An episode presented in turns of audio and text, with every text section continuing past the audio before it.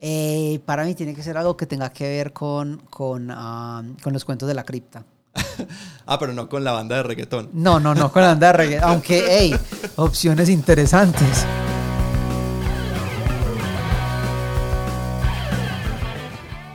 Este es el episodio número 46 del podcast de la mesa, Qué nostalgia, donde hablamos sobre ese sentimiento de recordar algo que una vez fue importante y el deseo de revivir esas memorias por medio de experiencias que nos lleven a ese lugar una vez más. Bienvenidos.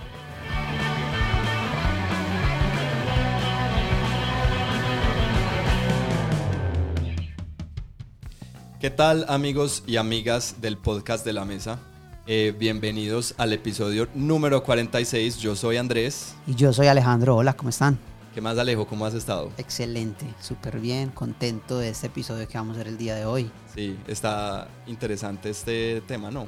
Sí, me parece que sí, especialmente yo diría que con, con todo lo que está sucediendo pues hoy en día en la cultura popular, eh, y es algo que permea todo, yo diría, o sea, juegos, videojuegos, em, cine, series, o sea, está la televisión, está hasta en la literatura esta cuestión de reír la nostalgia y utilizar la nostalgia, yo diría más que todo como, como una estrategia eh, de venta. Pues no lo digo como algo negativo necesariamente, pero me parece que es una, una excelente estrategia de alcanzar a un público y de atrapar incluso público nuevo. Y esa es la parte que más me genera a mí como curiosidad, porque es, una, es un sentimiento que en realidad me causa mucha dificultad de entender.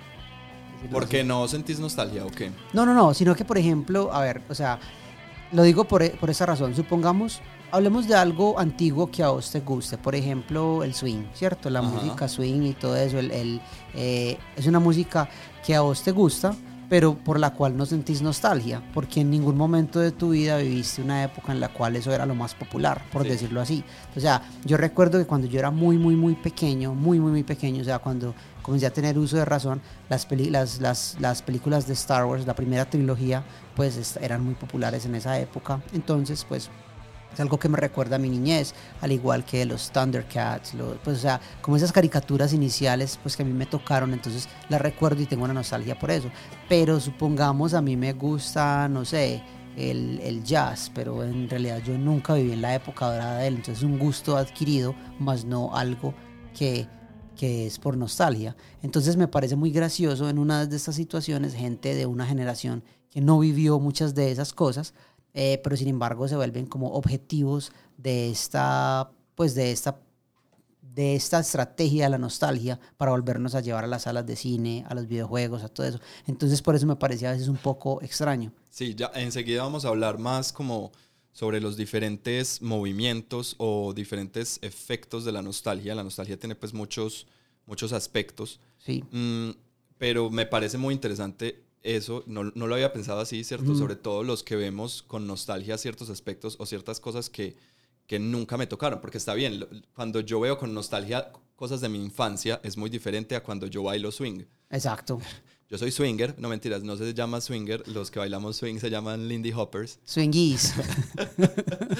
Yo soy un Lindy Hopper y eh, nos gusta eh, mirar el mundo de una manera, pues mirar los años 50, 40 y 50 y es más, hasta los años 20 de una manera nostálgica, pero como, no sé, eh, desapropiadamente nostálgica. Exacto, porque hay aspectos que, o sea, hay aspectos que te gustan de esa época que estás viendo, pero uno lo ve a través de un lente muy distinto que haber estado ahí. O sea, muchas veces, yo veo muchas veces publicaciones en Facebook que hablan de eso, como que, ah, esta época era la buena. Y yo, sí, pero es que en esa época hay un montón de cosas horribles con las que te hubiera tocado vivir. sí, total. O sea, porque no todo es Lindy Hopping y no todo es ir a ver Star Wars y no todo es, o sea, los, los peinados de los 60, también habían un montón montón de cosas, o sea, libertades civiles, o sea, derechos, un montón de cosas horribles que eran parte de esa época que obviamente pues uno no tiene en cuenta. ¿sí, ¿me entiendes? sí, es verdad. Pero la razón por la cual menciono eso es porque más adelante, en un ejemplo que tenemos acá, más adelante lo quiero mencionar,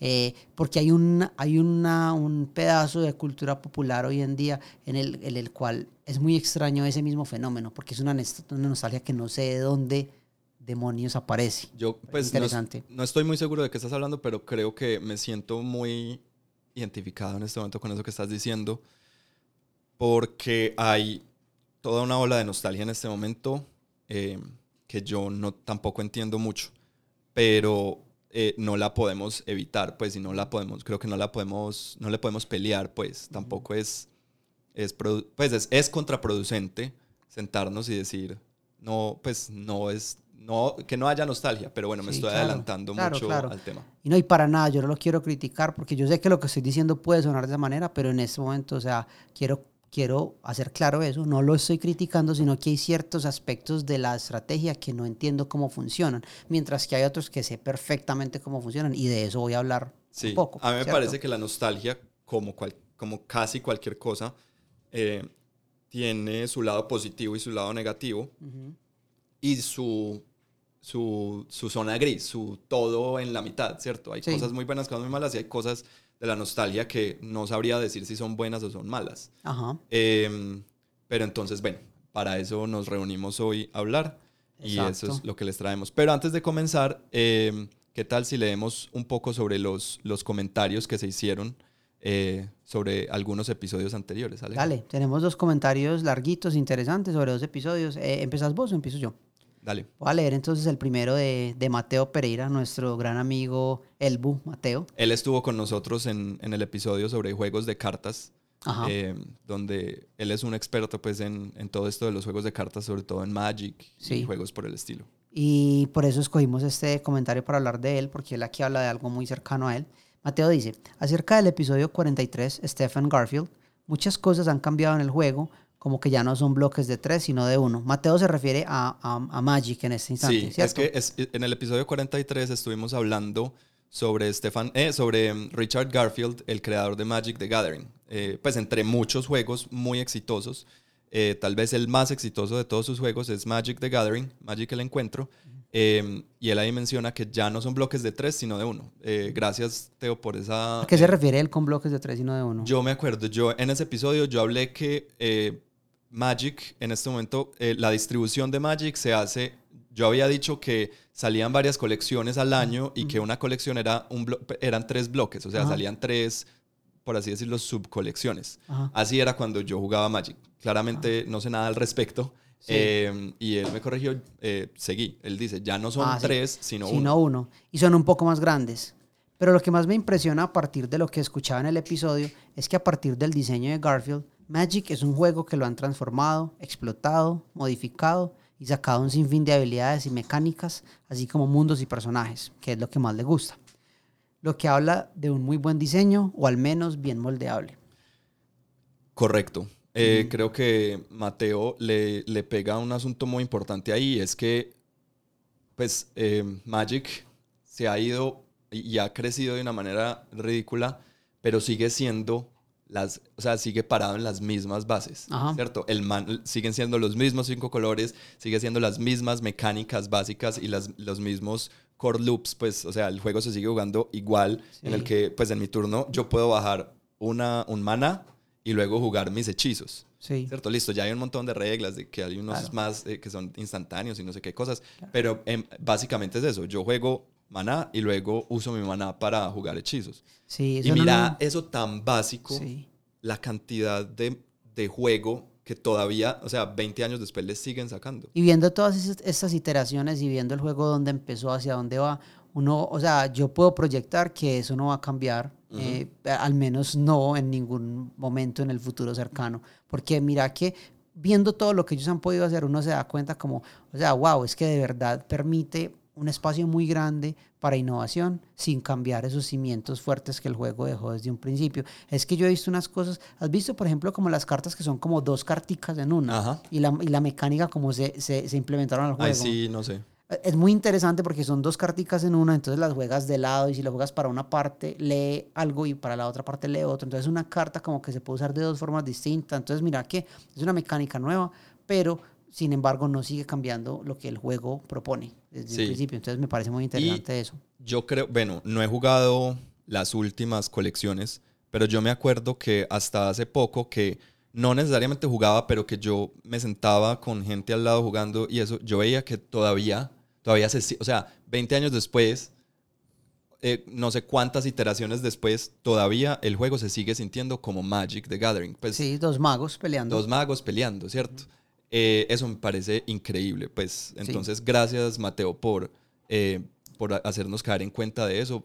una muy buena anotación. Sí, definitivamente.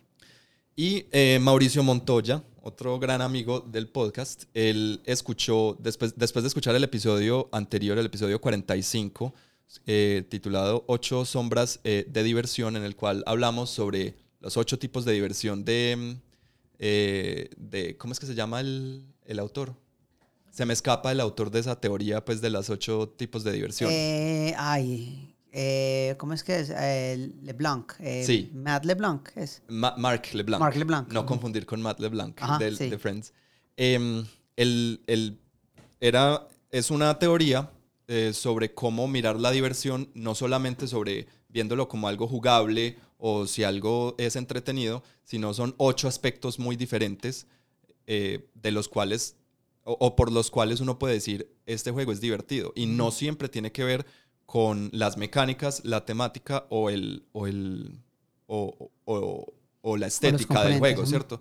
Sino que eh, habla sobre, por ejemplo, la comunidad, que a veces un juego es divertido solamente porque logra reunirnos. Y por el reto eh, que... Por el reto, por la, por la sensación. Exacto. Sí, exacto.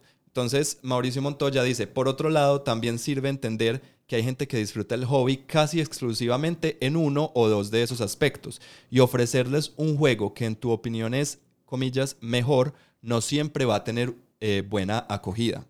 Hay gente que lo disfruta casi exclusivamente en lo sensorial y van a comprar cualquier cosa que tenga muchas miniaturas aunque solo lo jueguen una vez. O porque el arte del tablero es de Michael Menzel aunque ya tengan otros 10 juegos casi iguales. O como el grupo de señoras que vive junto a mi casa, que juegan eh, parques todos los días, eh, uno nota que lo hacen como excusa para reunirse y contarse chismes un rato, y que juegan casi en modo automático, a toda velocidad y sin mirar el tablero. Para ellas, el juego en sí es algo de fondo, y quizá presentarles un juego más avanzado sería menos divertido porque les exigiría involucrarse con el juego más allá de esa esfera puramente social. A mí me parece que Mauricio Montoya pega en el, en el blanco de lo que estábamos queriendo pues decir del punto de, de, esta, de esta teoría, ¿cierto? Claro. Presentar, no solamente porque un juego gane premios o solamente porque, o, simplemente porque nosotros criticamos todo el tiempo parques y decimos que es un juego muy maluco, que no nos divierte, no quiere decir que presentarle un juego mejor a alguien que le gusta mucho jugar parques va a tener una mejor experiencia. Exacto, obviamente. Eh, yo, e, exacto, y es por eso, porque es que el juego toca algo muy específico en esa persona. Y mira que nosotros le hemos mencionado, la gente eh, no, no juega parques porque es un buen juego. La gente juega parques por lo que significa jugar parques, por eso de sentarse, la familia, eh, el reto unos con otros. O sea, yo, yo, eso me hace acordar Em, hace un tiempo que estuve en, en, San Carlos con Mariana y la familia de ella que jugamos, eh, em, ¿cómo es que se llama esto? Bingo.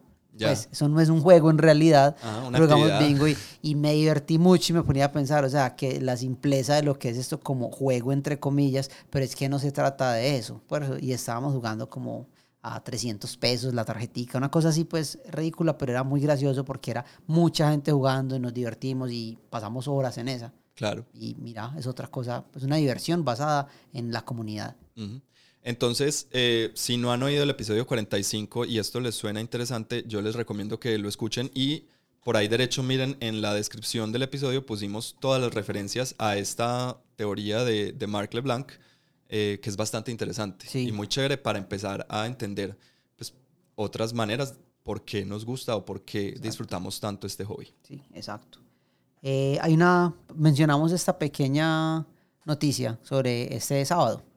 Lo que pasa es que este episodio saldría antes del sábado, entonces les queremos contar ahora que este sábado a través del canal de ¿Este YouTube... ¿Este sábado qué cae? Este sábado sería 18. 18 de julio de 2020. Ajá, a través del canal de YouTube de Bibliotecas de Medellín, Bibliotecas Públicas de Medellín, vamos a tener un conversatorio Em, con una persona de, pues de, este, de este sistema de bibliotecas en el cual vamos a hablar sobre los juegos de rol. Y vamos a hablar sobre los juegos de rol de una manera que va a ser eh, asequible a personas que son nuevos en el hobby, también interesante para aquellos que ya llevan un tiempo eh, jugando juegos de rol.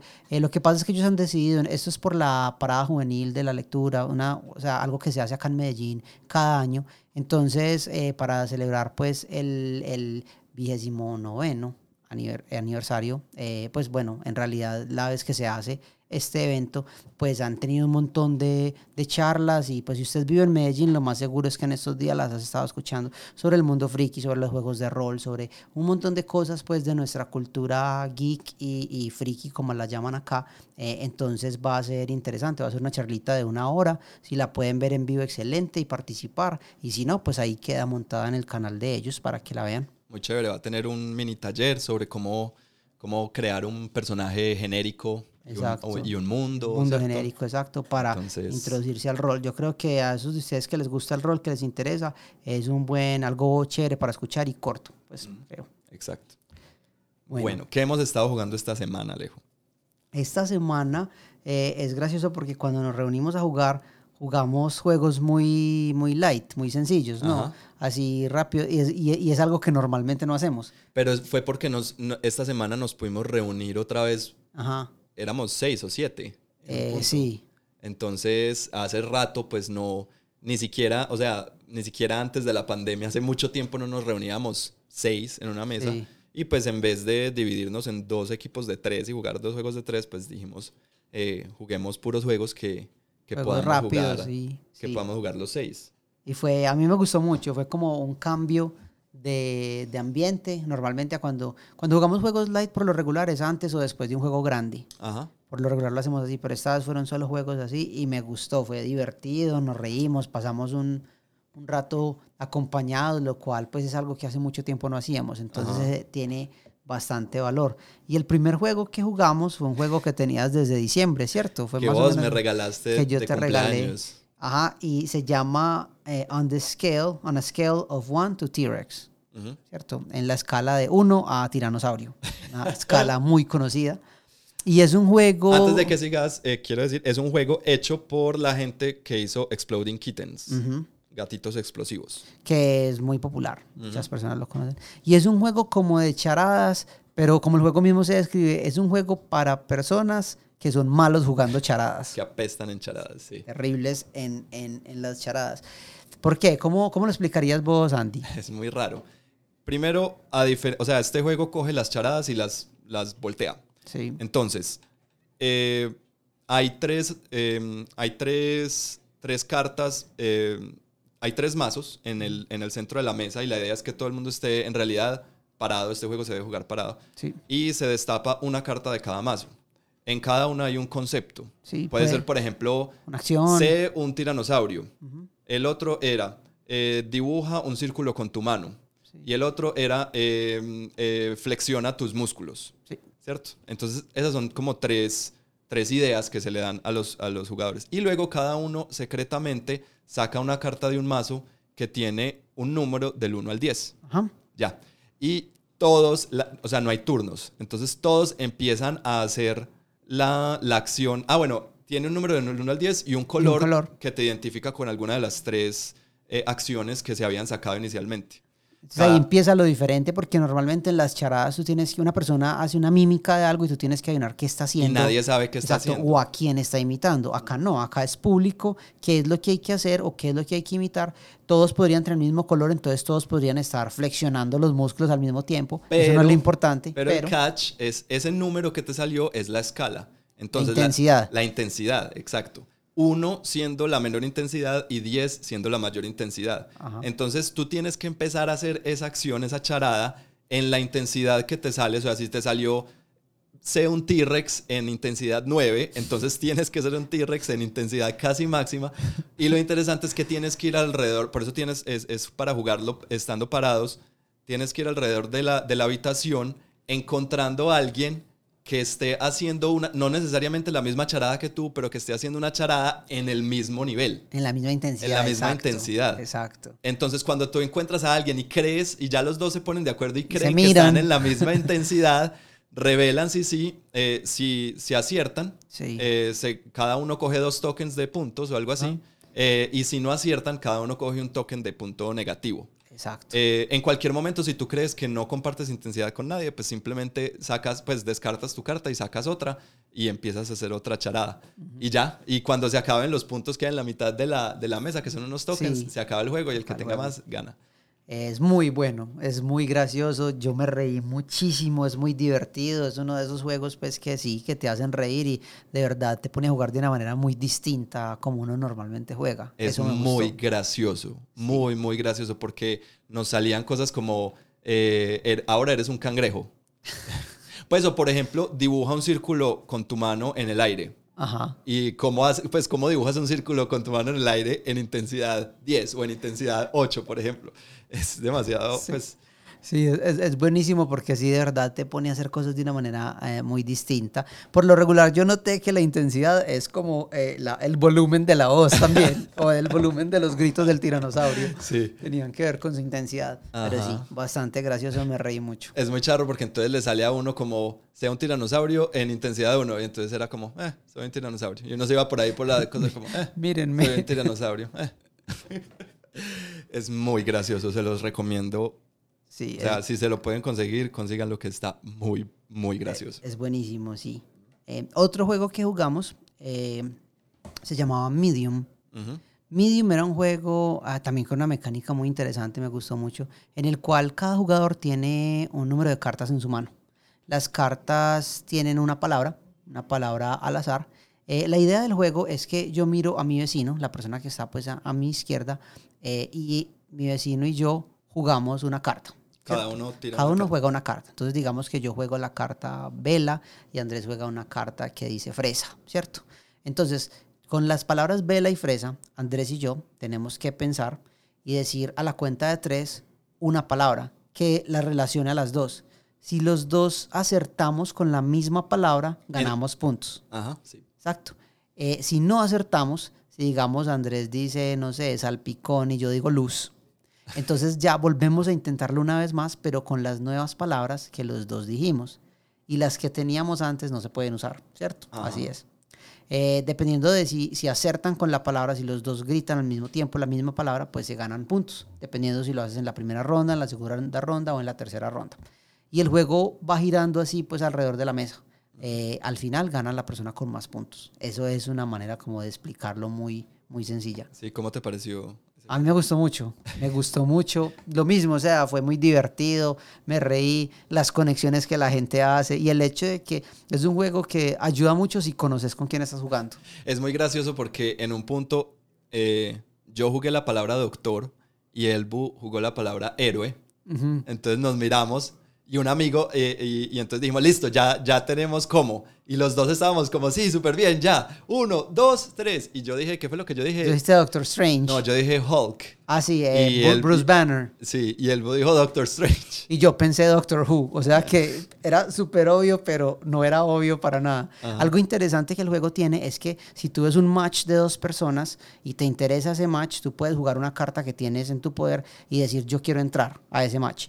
Y podrías entrar para ser como la tercera persona gritando la palabra. Si haces match con cualquiera de los dos, eh, ganas puntos también. Eso solo lo puedes hacer una vez en el juego. Eso me gustó mucho. Me Sí. parece muy interesante esa Sí, mecánica. es chévere esos, esos juegos que introducen mecánicas que solamente la puedes usar, pues como esa pólvora que puedes quemar una sola vez Sí. durante el juego. Exacto, y si esa carta no la usas, pues te da puntos al final del juego, pero pues está el riesgo de que si la usas correctamente podrías sacarle muchos más puntos. Ajá. Em, me gustó esta, o sea, aunque los dos, en la escala de uno a, a Tiranosaurio y Medium, ambos son juegos light y juegos como tipo, eh, no sé si, bueno, el de Tiranosaurios es de fiesta, pero el otro es más un filler, eh, pues están como en, en- en- están distantes en que el del tiranosaurio es un juego súper, súper eh, bulloso Sí. y energético. Sí. Y este de Medium es más como de estar concentrado. Pues, sí, sí, calma, de concentración, pero es gracioso. pero o sea, es te vas a gracioso. reír, sí. Eh, si quieren un juego para gritar mucho, entonces en la escala de 1 a T-Rex. Si quieren un juego para concentrarse con sus amigos y, y reírse cuando digan la palabra nomás, Sí. eh, Medium también es un juego Yo bastante diría bueno. lo mismo, me gustó mucho, de verdad, que son de esos juegos que, que bueno que, que es parte de los juegos del grupo, ¿sí me entiendes? Porque es un, un juego que, que, que me gustaría poder volver a jugar. O esos juegos que yo decía, ah, vamos a reunirnos, y lleven este. Ujú. Entonces me gustaría eso. Ah, esos fueron como, sí, los dos juegos como más interesantes pues que jugamos esta vez, que nos reunimos. Eh, bueno, ahora sí entremos en, en materia. ¿cierto? Interesante, sí. Entonces veníamos hablando sobre la nostalgia. Sí. ¿Cierto? Eh, sobre cómo la nostalgia está en este momento, pues, digámoslo por ahora, eh, que está en este momento como en furor. Ahorita vamos a hablar, ahorita les cuento por qué digo que por ahora, digamos que está en furor. Y em, lo vemos en todos, en todos los aspectos de la cultura popular, ¿cierto? Ahorita mencionabas que lo, lo vemos en la literatura, en el cine, ahorita vamos a hablar un poquito de eso, pero empecemos entendiendo qué es eso de nostalgia, ¿cierto? Eh, y por qué nos llama tanto la atención. Resulta que nostalgia es una palabra que viene pues del griego, para los que les gusta eso de, ¿cómo es que llama la, etimología? Etimología. Eh, no, la, no la entomología. o de pronto la entomología de las palabras. Eh, y se separa en dos, ¿cierto? Eh, nostalgia viene de nostos y algia. Algia es un dolor y nostos es regreso. Entonces es como el dolor por el regreso.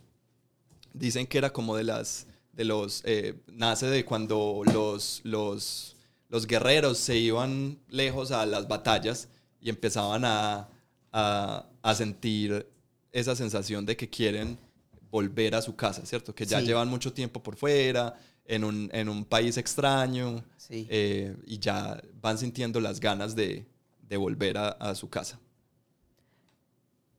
Y eh, pues la nostalgia es, eh, ya, y como dice, pues esto lo saqué de Wikipedia, la nostalgia es descrita como un sentimiento de anhelo por un momento, situación o acontecimiento pasado. Sí. Ya no es tanto como el, el regreso a casa, sino que también puede ser el regreso a un momento, a una a, una sensación, puede ser simplemente. Muchas veces la nostalgia es, eh, la asociamos eh, hoy en día más como con sensaciones, volver a, sentir eso que sentías en ese momento. Sí. Eh, yo siento que, o sea, hablando de hoy en día, ¿por qué la nostalgia se, se, se, ha convertido en algo así tan fuerte? O sea, yo no sé si estoy equivocado o no, pero revisando a la historia, o sea, ponete a pensar, por ejemplo, tus papás, recordarlos cuando estaban más jóvenes, ¿cierto? Cuando uno veía como eran las cosas que ellos añoraban de su juventud, casi siempre tenía que ver con música, ¿cierto? Mi papá siempre habla de música y mi papá hoy en día todavía escucha la misma música que escuchaba cuando yo nací, antes de yo nacer, cuando salía, pues, cuando estaba joven y todo eso. Y a ellos, o sea, la música, y si te pones a pensar es porque vienen de una generación en la cual la importancia de la música era muy grande. A mí me tocó en gran parte eso, pero en mi infancia llegaron otros medios eh, de comunicación que me empezaron a bombardear de esto, de, de esto que uno consume en cuanto a la comunicación eh, diferente. Ya no era solamente música, aunque la música pues jugó un papel muy importante en mi infancia, pero también eran caricaturas, o sea, y una, y una industria de las caricaturas inmensa que hubo en los años 80. Sí. Y además de eso, películas otra vez, porque, o sea, esa revolución de todo esto que salió en ese tiempo, entonces tenemos películas, tenemos eh, eh, programas de televisión y toda esa revolución que hubo en las industrias de juguetes. Porque si te pones a mirar, por ejemplo, hay un, hay un documental en Netflix súper bueno de los, los de Toys That Made Us. Los juguetes que nos hicieron. Exacto, y habla sobre todo eso. O sea, mira que esas eran unas épocas en cual, las cuales... Eh, y eso pasó por Star Wars, en mi opinión. O sea, Star Wars tiene mucho que ver con eso y fue el hecho de que salían, por ejemplo, unos juguetes y salía una caricatura y salían de la mano. O, sea, o se construía uno a base del otro para vender un producto, un juguete y también a vender un, un programa. Pues, o sea, y, y, eso sucedió, por ejemplo, con las tortugas ninjas, sucedió eso y sucedió con He-Man muy específicamente, ¿cierto? Que se sacó para poder y para poderlo promover se sacó una caricatura específicamente por ese juguete, ¿cierto? Entonces yo siento que en esta generación hubo como este bombardeo de cosas eh, por medio por los medios que llegaron a nosotros, entonces es algo muy grande. Hoy en día, todas las personas de esta generación pues ya somos adultos, muchos tienen hijos, muchos empezaron una nueva familia. Entonces yo creo que somos como el, el target perfecto para poder bombardearnos nuevamente con esas cosas, porque uno quiere, pues yo no tengo hijos, pero si yo tuviera hijos, me encantaría que ellos al menos vieran esas cosas que para mí fueron importantes. Obviamente, pues no se los forzaría, pero sí me gustaría que vieran, mira, cuando yo estaba toda, yo veía a He-Man, veía Thundercats, eh, vi Star Wars muy pequeño, o sea, todas estas cosas que están aquí. Y obviamente, pues somos, somos la, la, la sea, somos la generación perfecta para eso. Yo no sé tus papás, pero por ejemplo, a mí la idea de mis papás coleccionando juguetes me parece absurda porque no, no, no veo que ellos tengan esa conexión con lo que ellos crecieron. Sin embargo, para mí, o sea, yo todavía tengo revisando pues en estos días que estaba organizándonos de juguetes, tengo un carrito que fue el primer juguete que mi mamá me regaló y era de una serie pues en esa, en esa época de unos muñequitos que también salían en caricaturas y estaban esos juguetes. Entonces para mí eso es importante. Pero sí, y yo creo que aquí voy a analizar un poco lo que dijiste con una idea y por eso eh, quería, por eso hice la salvedad ahorita sobre que vemos que ahora hay un montón de nostalgia, pues se apela un montón a, se apela un montón a la nostalgia. Pero la nostalgia no es nada nuevo y apelar a la nostalgia no es nada nuevo. Hay una cosa muy conocida, en, sobre todo en la, en la cultura, que se llama el ciclo de los 20 y el ciclo de los 50 años. Y el más común pues, es el ciclo, el ciclo de los 20 años y es eh, que la es, eh, por lo general, eh, y eso a los uno siempre empieza a añorar eh, pues las, las cosas de hace 20 años, ¿cierto? Es como... Em, y entonces, a, los, a tus 30, tú estás añorando las cosas que viviste a tus 10 años, que es cuando estabas en plena infancia eh, y probablemente con, pues con, con, ya con muy buenos recuerdos. Ya a los 10 años ya estás formando muy buenos recuerdos. Entonces, a los, a los 30 empieza como la primera, la primera nostalgia de verdad. Y a los 30 años, pues coincide con que ya estás en una, edad, en una etapa de tu vida, supuestamente, pues no, no todos, pero supuestamente, pues productiva, ya eres un adulto, ya probablemente eh, vives y, pues, o, haces tu vida independiente y ya puedes, em, pues tienes un poder adquisitivo. Entonces las compañías de todo, en realidad, el marketing en general, se aprovecha de esto y eh, eh, utiliza ese ciclo de los 20 años pues para revenderte las cosas que hace 20 años le vendieron a tus papás para que te los dieran a ti a los 10 años. Claro. ¿Cierto? Eh, se ve también, hay otro ciclo de los 50 años, pero ese no se, no se utiliza tanto, pero mira que es más o menos lo que está pasando con el Lindy Hop en este momento. Bueno, aunque son más de 50 años, pero, pero, pero es lo que, se, lo, lo que se ve. Esa nostalgia que vos decías al principio, al principio, ¿cierto? De nostalgia de que uno no vivió es ese ciclo de los 50 años, mientras que la que uno se vivió es ese ciclo de los 20 años.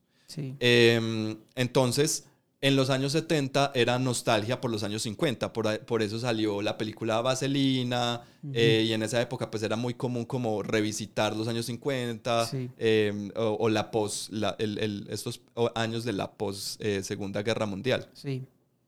En los años 80, pues fue eh, retornar a los años 60, que es en los años 80 nuestros papás tenían 30 años alrededor y es volver a su, a su infancia, volver a la música de los años 60 que fue tan, pues que marcó tanto hito pues como en la cultura popular, ¿cierto? Claro. Eh, en los 90 es volver a los 70 y por eso en los 90 pues se hablaba tanto de Kiss y de las bandas de, de, de glam rock de esa época. Sí. Y ahora pues estamos viendo un retornar a los 80s y a los 90s. Lo gracioso es que uno sigue pensando en los 80 como hace 20 años. Total. Y eso fue hace 40 años ya.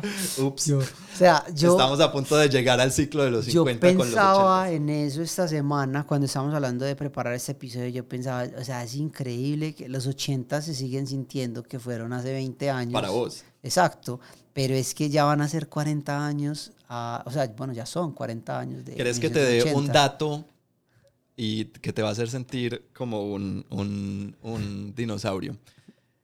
Eh, Billy Corgan, pues o su banda Smashing Pumpkins, sacó en el año 95 una canción que se llama 1979, 1979. Es muy famosa. Sí, yo la conozco. Cuando salió, yo me acuerdo cuando salió, pues yo veía 1979 como hace miles de años. Sí. Eso es lo equivalente a que una banda en este momento saque una canción que se llame 2005. Wow.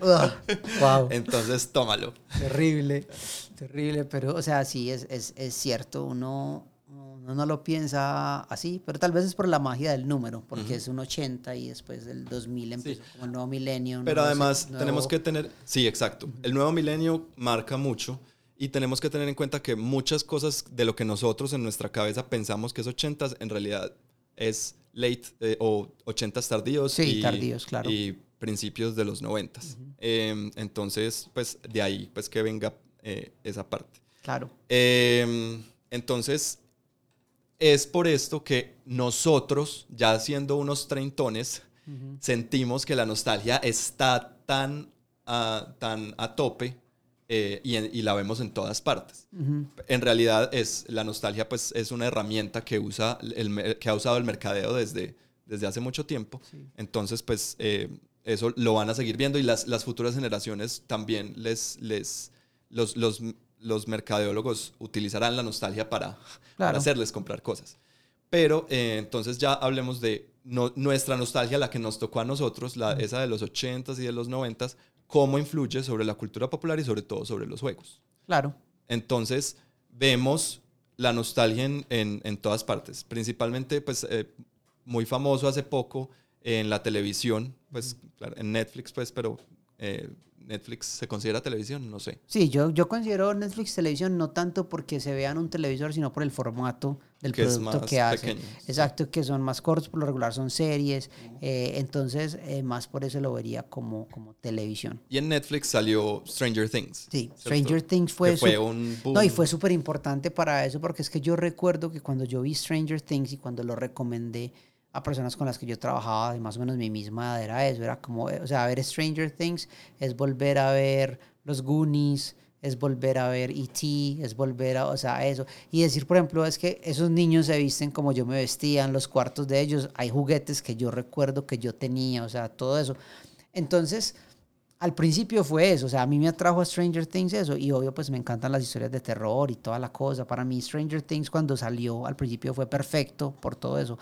Luego es que uno ya se pone a analizar y pasa como el, el, no sé, el hechizo de la nostalgia. Exacto. Y ya empezás como a evaluar más el valor de él y si uno le quita la nostalgia, ¿con qué se queda? ¿Sí me entiendes? Gracias por eso. La nostalgia para mí es un hechizo. Sí, es, un, es eso. Es un encantamiento. Y, y, pasa, o sea, cuando ya lo analizas es como que, como que, ¿qué pasa? Yo me acuerdo, o sea, una vez a mí nunca se me va a olvidar que yo estaba viendo, uh, estaba viendo El Imperio Contraataca. Eh, me acuerdo, esto fue pues sí, como en los, en los noventas, pues ya yo estaba, yo era un adolescente y me acuerdo que mi papá alquiló películas y yo pues todo, todos podíamos como escoger una película y yo escogí El Imperio Contraataca y me la estaba viendo y me acuerdo que él llegó y se puso a ver como cinco minutos de lo que yo estaba viendo y me miró y me dijo, ¿qué es esa porquería que estás viendo? Y yo no me había dado cuenta y en realidad es que era eso, o sea, yo quería sentirme viendo Star Wars, era esa nostalgia, pero en esa época no estaba remasterizada, nada de eso, y pues los efectos especiales eran horribles, eran horribles como se veía. Entonces, como para mi papá que no tenía ese valor nostálgico, lo estaba mirando desde un punto de vista totalmente objetivo. Ajá y veía como pues que, que estás viendo, qué es eso. No estaba bajo el hechizo. Exactamente. Entonces es muy gracioso porque yo diría que Stranger Things, personas mucho más jóvenes que nosotros, para los cuales pues no tiene ese aspecto, no tiene ese hook nostálgico de lo que era vivir los 80, em, no sé, o sea, no sé ahí como, como por qué se vuelve llamativo ciertas de estas cosas. Y ahorita lo mencionaré con un ejemplo muy específico, pero ahí empieza, por Stranger Things empieza. Yo entiendo por qué para nosotros mayores, pero las personas son un poco más jóvenes de pronto no sea igual. Ahora creo que hay otra serie muy, muy famosa que está en Amazon eh, que se llama Tales from the Loop. No me la he visto, pero tengo entendido que también apela un montón a la nostalgia. No la he empezado a ver, pero sí en la bicicleta y etc. Ya que me dijiste eso, la voy a mirar. Porque sí la vi ahí, pero no la, no la he visto. En la literatura, la verdad, no, no quiero hablar mucho de la literatura eh, porque no conozco, pues supongo que también hay mucha nostalgia en la literatura, pero no soy un, no conozco nada, entonces Yo quiero hablar de uno en específico porque va con el cine. Y es esta película Ready Player One, que es un, un, libro. Ya, pero antes de eso, o sea, es que quiero salir de literatura y música. En la música hay en este momento un resurgimiento brutal por el sonido de los, de los ochentas y en realidad es mucho sonido de esos es los noventas que es todo el synthwave es volver a tomar sonidos tipo Tron, eh, tipo mm. eh, sintetizadores, todo no sé si has escuchado, Yo he escuchado unos álbumes de, de, artistas que hacen música que suena como videojuegos de los 80 y 90. O Exacto. sea, exactamente ese sonido. Muy interesante que la gente 8 bits, eso. 16 bits. Entonces eh, lo vemos. Y ahora sí pasemos al caso de Ready Player One en cuanto al libro y película. Entonces, ¿qué pasa? Lo mismo que con Stranger Things, está esa nostalgia de todo eso. Pero es que una cosa que no entiendo, y yo lo vi en un video, esto no es una idea original mía, pero lo vi cuando lo escuché, no recuerdo dónde fue, pero pudo haber sido Patrick H. Williams o alguien, hace poco estuve viendo, en el cual hablaban de, en Ready Player One empieza, pues, los que no han visto la película, se trata sobre, en el futuro, eh, hay un, como un internet, un mundo virtual en el que muchas personas entran a un juego, eh, y juegan pues en, este, en realidad virtual. Pero es 100% inmersivo. Exacto, 100% inmersivo y es en un mundo masivo, eh, online, multiplayer, algo como pues eh, World of Warcraft, pero en esteroides, algo así. Lo gracioso es que el protagonista comienza diciendo que si él hubiera podido escoger vivir en cualquier década de la historia, hubiera sido en los 80. Ajá. Entonces yo me pongo a pensar... Pero espérate, esto quiere decir, o sea, el, el creador del juego que en el universo del, del libro slash película nació en el 2010 o 2020, supongo. Eh, él dice que le hubiera gustado nacer en los 80. No, el, el, niño, el protagonista, ah, o sea, más joven aún. Más joven. O sea, que nació probablemente en el 2030 sí, o qué entonces, sé yo. entonces no entiendo, o sea, pero, pero ¿por qué? Si para él eso no significa en realidad nada. O sea, para él significa lo que para vos en realidad significa el, el, el, el Lindy Hop, pues, o sea, el swing, porque es una música que te gusta por su valor. Es decir, si a este niño le gusta Tron, porque le vio Tron y le pareció chévere, muy bien. Si le gusta Messenger, sí. Si le gustan las tortugas ninjas, por eso. Pero pero, o sea, no está pegada la nostalgia a lo que era tener un morral de las tortugas ninjas, ¿sí me entendés? O sea, sí, no, y te entiendo, porque por ejemplo, a mí me encanta el swing y me, encanta bailar swing y me encanta la estética y, e ir a las fiestas y, tenerme que vestir, pues, y recrear la, la, vestimenta, etcétera. Pero jamás en mi vida, pues yo no quisiera haber nacido en los 40 ni en los 50, no, gracias. O sea, yo siento cierta añoranza por los 80 y es real porque de verdad, o sea, era uno mi infancia y dos que habían un montón de cosas geniales que tenían que ver con mi infancia, pero yo estuve ahí, ¿sí me entiendes? A mí me parece muy chévere la época, o sea, los vestuarios de los, de los 20, 30, ¿sí me entiendes? me parece muy chévere, pero yo no siento una añoranza real por lo que es, pues lo que te podría contar, no sé, un abuelo de que con 20 pesos compraban el mercado, cosas así, ¿sí me entiendes? Ese tipo de cosas. Yo, yo puedo hablar de que a mí me tocó, por ejemplo, cuando estaba muy pequeño en Colombia, me tocó conocer las monedas de un peso, los billetes de un peso, dos pesos, comprar con ellos, ¿sí me entiendes? Ese tipo de cosas, lo viví entonces, Ready Player One pasa eso, me parece muy raro, una nostalgia por una década solo basada en, cultura popular de unos personajes que por X o Y razón le gustaban.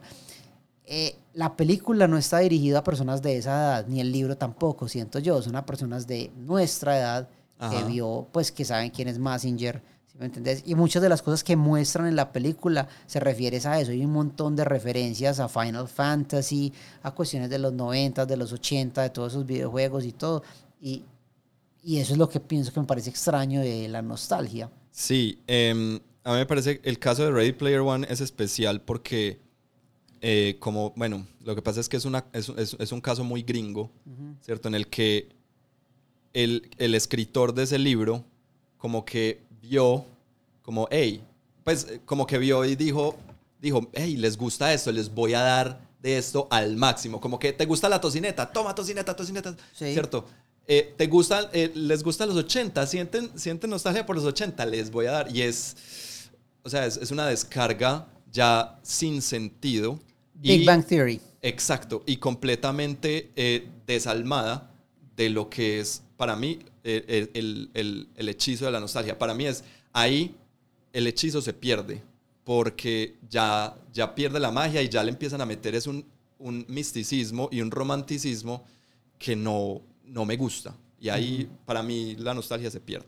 Obviamente, eso es una expresión, una persona, una posición muy personal. Sí, esto es mi opinión, muy personal, es mi opinión. No atacamos, no nos parece que sea malo, nada, porque todos somos nostálgicos de algo. Pues, o sea, este es un podcast de juegos de mesa. Nosotros insistimos constantemente en lanzar los dados. O sea, Andrés dice que para él no es lo mismo un dado virtual, así suene, así vibre, lo que sea. Entonces, o sea, de ahí venimos nosotros.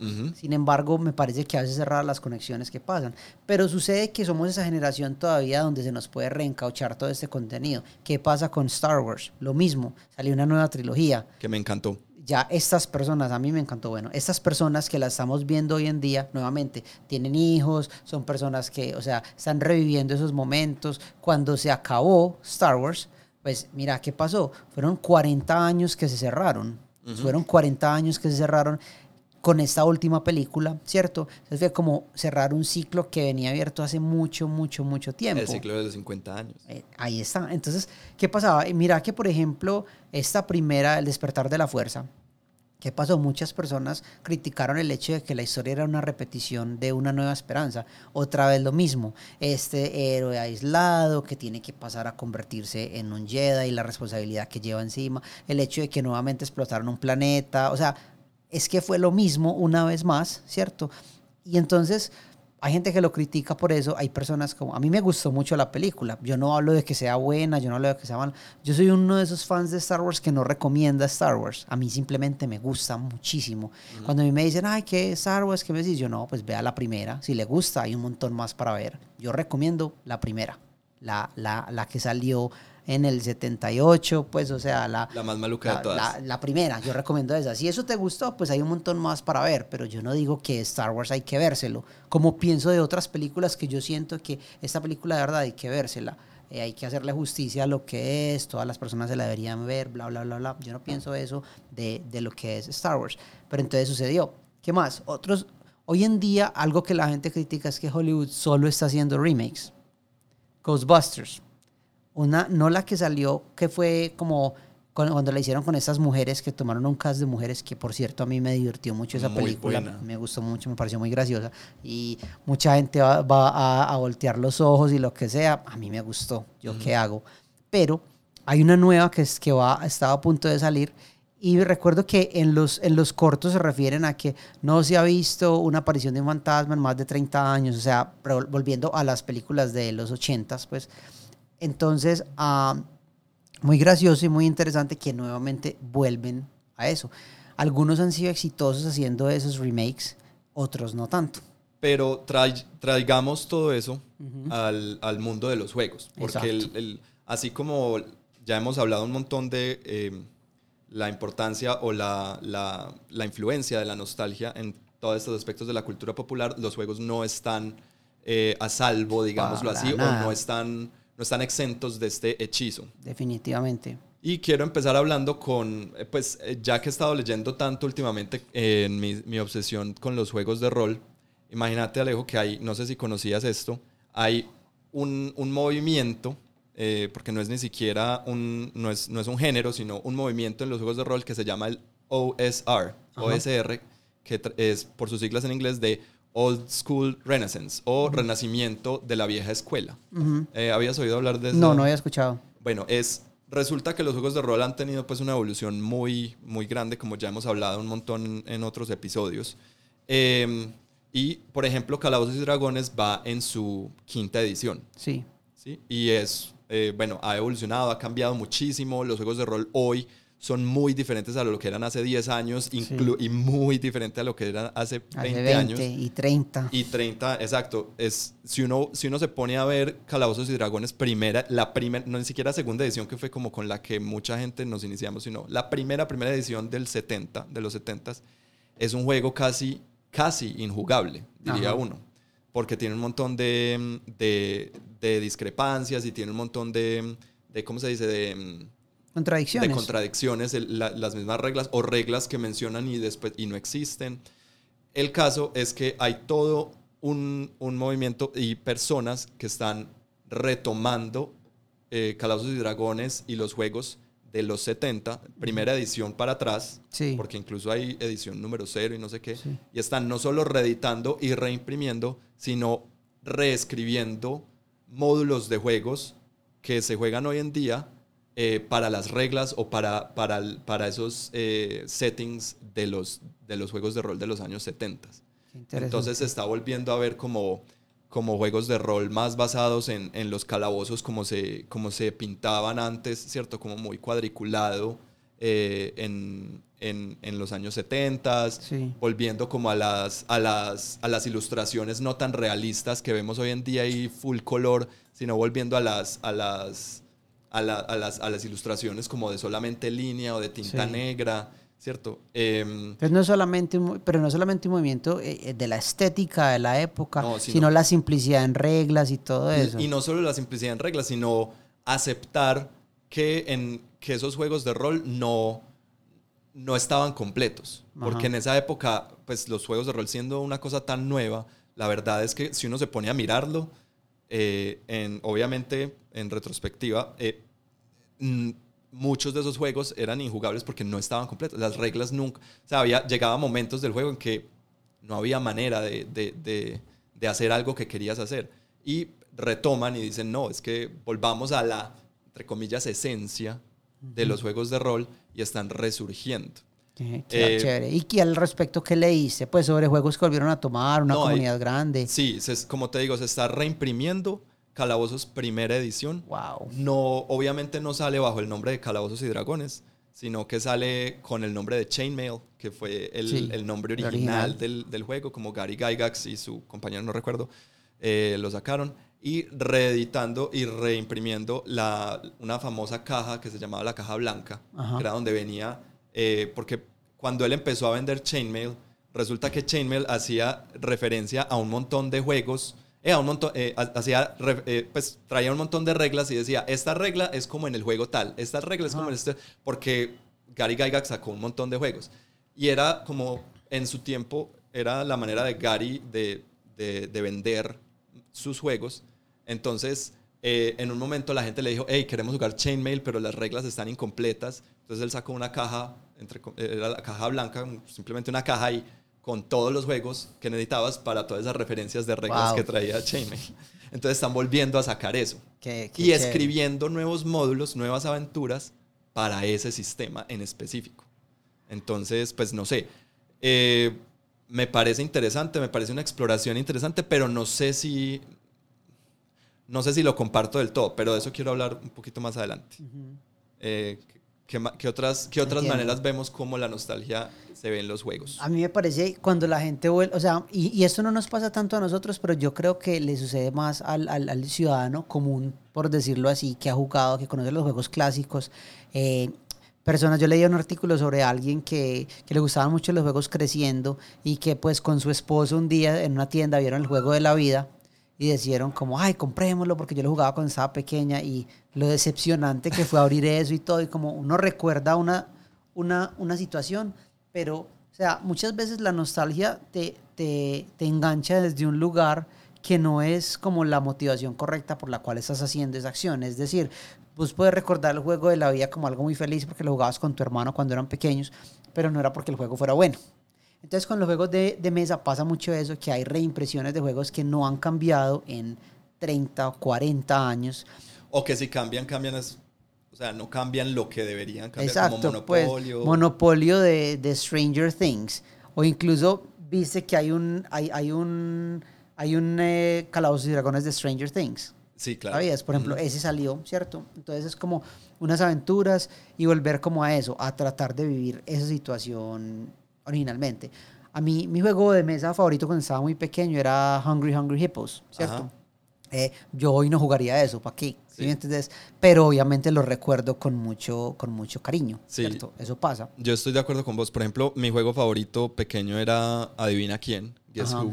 Lo jugué hasta el cansancio. En este momento no lo quiero, o sea, hace muchos, muchos, hace más de 20 años no lo juego, pero no lo quiero jugar. Pues porque principalmente porque yo no soy una persona muy nostálgica, la verdad, yo, yo no soy una persona que mantenga pues como añorando eh, ese pasado, pero sobre todo porque sé que lo más probable es que como todo en la nostalgia, si uno, si uno eh, le da, ¿cómo se, ¿cómo se, dice? Si uno, si uno le, da, le da gusto a esa nostalgia, lo más seguro es que uno quede eh, desilusionado. Desilusionado. ¿Sí me entendés? Como que hay películas que no me vuelvo a ver porque yo sé que probablemente me voy a desilusionar. Sí. Hay unas que son muy buenas. The Goonies yo me la vuelvo a ver las veces que sea porque es muy buena. Y The Princess Bride es una de esas películas que yo me la veo todas las veces que sea y nunca me canso de ella. La tenés que ver. Pero hay unas películas viejas que pues yo simplemente no me las vuelvo a ver porque yo sé que lo más seguro es que me van a decepcionar. O hay juegos, adivina quién, no lo voy a volver a jugar porque probablemente, o sea, lo más seguro es que va, va a terminar siendo... Eh, una desilusión total. Pero hay una cosa interesante y es cuando la nostalgia, o sea, cuando la nostalgia te engancha por otro tipo de cosas que, que me parece que son muy válidas. Por ejemplo, este juego Dinosaur Island, es la dinosaurios. A mí me encanta que el juego tiene un look de Miami, unos colores ochenteros, todo, sin embargo es un juego moderno. Que hablemos de esos, ¿cuáles son los colores? Es como el, el rosado. Ese rosado, ese, ese azul, azul, verde, ajá, exacto. Entonces, ¿Qué pasa? Que son juegos que evocan un sentimiento nostálgico, pero sin embargo o sea, ah, son modernos y tienen un montón de cosas modernas. Otra cosa, por ejemplo, para mí Tolkien. Tolkien es súper importante para mí en cuanto a, eh, a, mi infancia, crecer. Yo leí El Hobbit muy pequeño y es, el, es mi libro favorito. Hoy en día yo El Hobbit trato de hacer el punto de leerlo una vez al año. Es algo que siempre he hecho porque me encanta releer ese libro.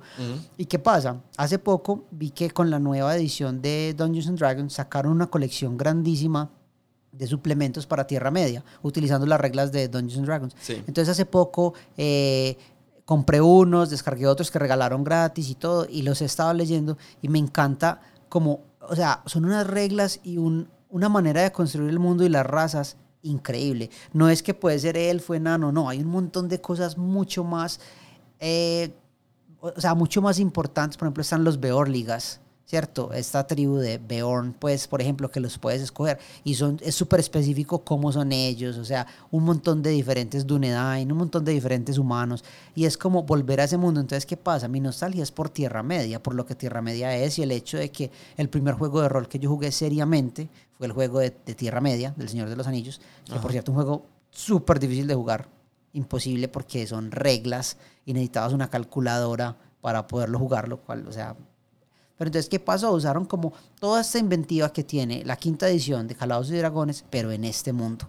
Entonces, mira que uno puede utilizar eso de una manera eh, muy chévere, ¿sí me entendés? Sí, claro. Ah, también hay desaciertos y desaciertos terribles. Sí, es que es como, ahorita que hablamos del hechizo, pues hay parte del hechizo muy bueno y parte de, o sea, hay que, uno tiene, creo que, o las compañías deberían saber hasta qué punto eh, usar eso.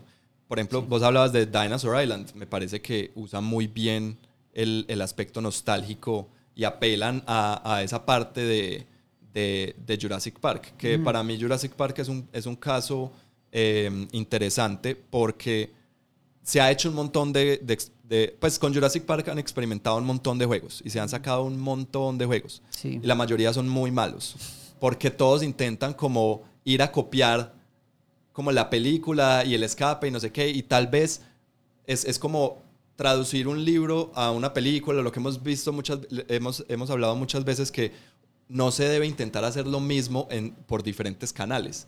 Entonces, el juego de mesa, aunque no es de, de, Jurassic Park, aunque Dinosaur Island no se llama Jurassic Park, pues digámoslo, es Jurassic Park, ¿cierto?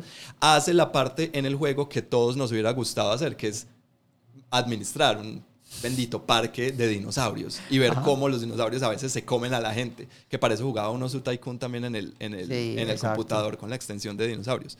Entonces, eh, me parece que ahí ellos, los, que, los creadores de Dinosaur Island, sí están usando bien ese hechizo de la, de la nostalgia. Sí, claro. Me falta por ver, por ejemplo, juegos como Teenage Mutant Ninja Turtles, pues las tortugas ninja, y juegos como Power Rangers, que se ve que son muy buenos y apelan, ahí sí apelan a mi nostalgia, pues totalmente a, a, cosas que me encantaban de niño. Yo amaba los, los Power Rangers, eh, pero no sé cómo será el juego. Tengo entendido que es un buen juego. Eh, habría que ver, pues, qué han hecho con él. Sí, sí es. Porque, eh, y aquí quiero retomar lo que estaba diciendo del Old School Renaissance.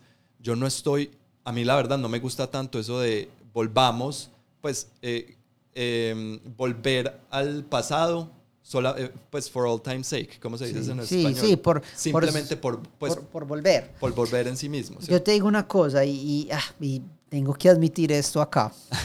¿Qué pasa? Por ejemplo, ¿qué pasa? O sea, para mí eh, yo tuve un Atari, ¿cierto? Fue la primera consola que tuve, pero en realidad como la primera que de verdad me enganchó y fue el Nintendo, el Nintendo normal. Recuerdo que lo tuve por primera vez como a los 8 o 9 años, ¿cierto? Y me acuerdo pues que para mí era lo mejor. Hoy en día es muy fácil volver a jugar esos juegos, porque por ejemplo en mi Nintendo Switch yo tengo este pues esta suscripción a Nintendo que pagas un año y tenés acceso como a una librería de juegos de Nintendo y de Super Nintendo. El otro día estaba jugando unos y, ah, chévere. Pero ya no quiero darle como mucho tiempo a esos juegos. Sí, muy bueno jugar Mario, pero es que yo ya jugué Mario. Y, y, ya hoy en día... Exacto, y ya hoy en día como los juegos nuevos que estoy jugando en PlayStation 4, en las nuevas, en, en el computador, los nuevos juegos de mesa, o sea, eh, perdón, los nuevos juegos de video, ya apelan a cosas muy nuevas y ya mis gustos cambiaron y lo que espero de un juego cambió. Muy chévere que jugué eso, pero yo no quiero volver a jugar Ninja Gaiden. Y no sé si es que pues es, algo muy mío, pero yo no soy un retro gamer, por decirlo así, para ese tipo de cosas. Para mí lo chévere es cuando, cuando usan algo viejo para intentar algo nuevo. como, lo hizo, pues, como lo hizo Dinosaur Island, que vuelvo y juego, es, eh, vuelvo y digo, es, es, un buen... O por ejemplo el juego que, que, ah, vos no lo jugaste, el de The Shining. Sí. El juego de la película de The Shining, El Resplandor, que jugamos hace poquito, el, hace dos episodios lo mencionamos, no es el mejor juego del mundo, pero uno nota que en realidad utilizaron el juego de otra manera, pues para hacer algo nuevo, un, poco novedoso. Entonces, eh, pues ahí es donde sí me gusta la nostalgia, ¿cierto? Sí. Cuando, sobre todo la parte estética sí me gusta. Sí, claro. Pero, cuando, pero tienen que ir, o sea, los juegos tienen que ir más allá de la estética. Pero es que pensar, por ejemplo, hoy en día que hay eh, diseñadores de juegos independientes y algunos juegos de video que toman como ese, esa estética, ese look, por ejemplo, Fez. Fez es un juego que salió hace unos años y, era como 2D, sí, Fez, ese, ese gorrito Fez que usan los... Ah, pero eh, estás hablando de videojuego. Es un videojuego que ah, se llama Fez. Entonces ese juego era, era 2D, pero también 3D en ciertos momentos y era como el look de un juego clásico, un side-scroller de esa época, pero con toda la innovación nueva y una muy buena historia y todo bien montado. O sea, me encanta cuando hacen eso. Es, esa simpleza de tomar lo antiguo para darle un look o para darle como lo, que valía la pena y ponerlo en algo moderno. Me parece bien, me gusta, me parece interesante. Exacto. A mí lo que no me gusta de la, de la nostalgia es cuando, primero, cuando me empiezan a, querer alimentar, como lo hizo Ready Player One, con bobadas de, la nostalgia. Como, ay, no, es que son estas películas, te tiene que gustar esto, te tiene que gustar aquello, tuviste que haber vivido. No, no, sea, eso, no, me, no me parece bien. Y cuando esa parte de volver a ese lugar, o sea, intentar volver a ese lugar exactamente igual, no me gusta, porque lo siento, pues no sé, no tengo la, la, la experiencia de primera mano, porque no he probado la heroína.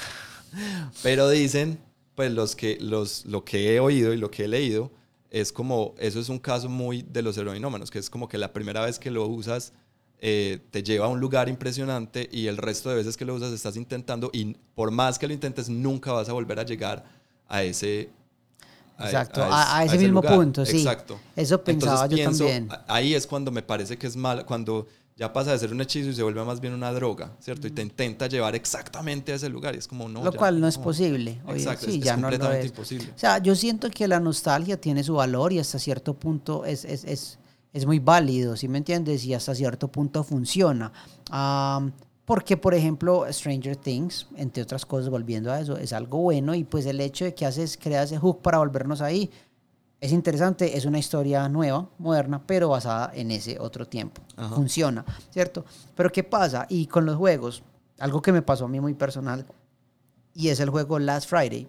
Yo Last Friday lo compré únicamente porque es un juego sobre un, es un slasher, una, una película slasher de los 80. Por eso lo compré, por esa razón únicamente, porque pasa en un campamento, porque vos sos uno de los guías del campamento que cuida a los niños, pero obviamente están ahí esa noche donde beben, tienen sexo, todas esas cosas pasan y llega el asesino a matarlos. Yo quería eso.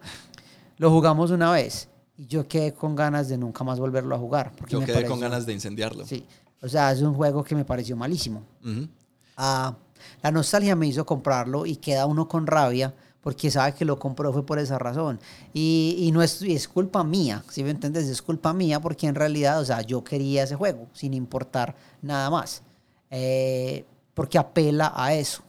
Pero en realidad como experiencia no fue bueno para nada. No fue bueno para nada. Y esa es la razón por la cual no me, o sea, por la cual el OSR, el Old School Renaissance de los juegos de rol, aunque me parece muy interesante y me parece chévere eh, que lo estén haciendo, que haya gente que esté, pues como, eh, ¿cómo se dice?, haciendo arqueología de estos juegos y de pronto intentando darles un nuevo, nuevo aire. Ya hemos visto que en ya Jurassic Park nos mostró que intentar revivir cosas viejas nunca sale bien. Nunca funciona. Nunca funciona. Cinco veces nos lo ha mostrado. Pero a lo que voy es que por eso no creo, pues yo no me veo jugando un juego tipo OSR y no me veo jugando estos juegos que apelan, pues que, que van más allá de, Exacto. de eso. A mí me encanta la Tierra Media y me encantaría jugar este juego de rol que te hablé, pero yo no volvería a jugar el otro que jugué en los 90. Ajá. O sea, porque recuerdo lo tedioso que eran muchas cosas y lo limitado que era el juego. O sea, solo podías... No, o sea, ya por algo evolucionan las cosas y hoy en día tenemos un conocimiento mucho mejor que nos permite crear juegos de rol que pues, o sea, son increíbles en muchos aspectos. Entonces, obvio, ¿por qué quería Tierra Media? Porque era la tierra del Señor de los Anillos. Pero si lo puedo hacer teniendo un set de reglas, un juego mucho más pulido, bien hecho y que de verdad me permite explorar esta tierra como yo lo quisiera hacer, obvio que lo haría mil veces. ¿Sí me entendés? Y ya para terminar, Alejo, eh, un juego que pudiera apelar a, a la nostalgia para vos, pero que no exista. Algo que saliera que yo diría que definitivamente. Que vos digas, este es el, este es el juego para mí nostálgico, pero que no existe en este momento. Eh, para mí tiene que ser algo que tenga que ver con, con, con los cuentos de la cripta. ah, pero no con la banda de reggaetón. No, no, no con la banda de reggaetón. Aunque, hey, opciones interesantes. Eh, no, con los cuentos de la cripta, la, la serie de HBO, definitivamente. Ah, no me imagino un juego de mesa que tenga que ver con eso. De pronto un juego de rol, sí. Porque hay, hay episodios que me han inspirado a hacer juegos, eh, campañas para la llamada de Cthulhu que permite pues el horror de esa manera. Entonces Sí. me parece que se parecen mucho. Pero eso y eh, la dimensión desconocida, pues eso Ah, yo iba a decir que algo como la dimensión desconocida también. definitivamente para mí. Ya, juego de rol. ya debe existir algún juego de mesa de, de la dimensión desconocida, ¿no? No sé, nunca Si alguien, lo he si buscado. alguien sabe, porfa, pónganoslo en los comentarios, probablemente, pero la verdad no sé. Pero para mí definitivamente por ese lado. Es que cuando yo pienso en nostalgia, yo creo que lo que mejor lo capturaría son juegos de rol. O sea, yo una vez jugué un juego de rol de los Caballeros del Zodiaco.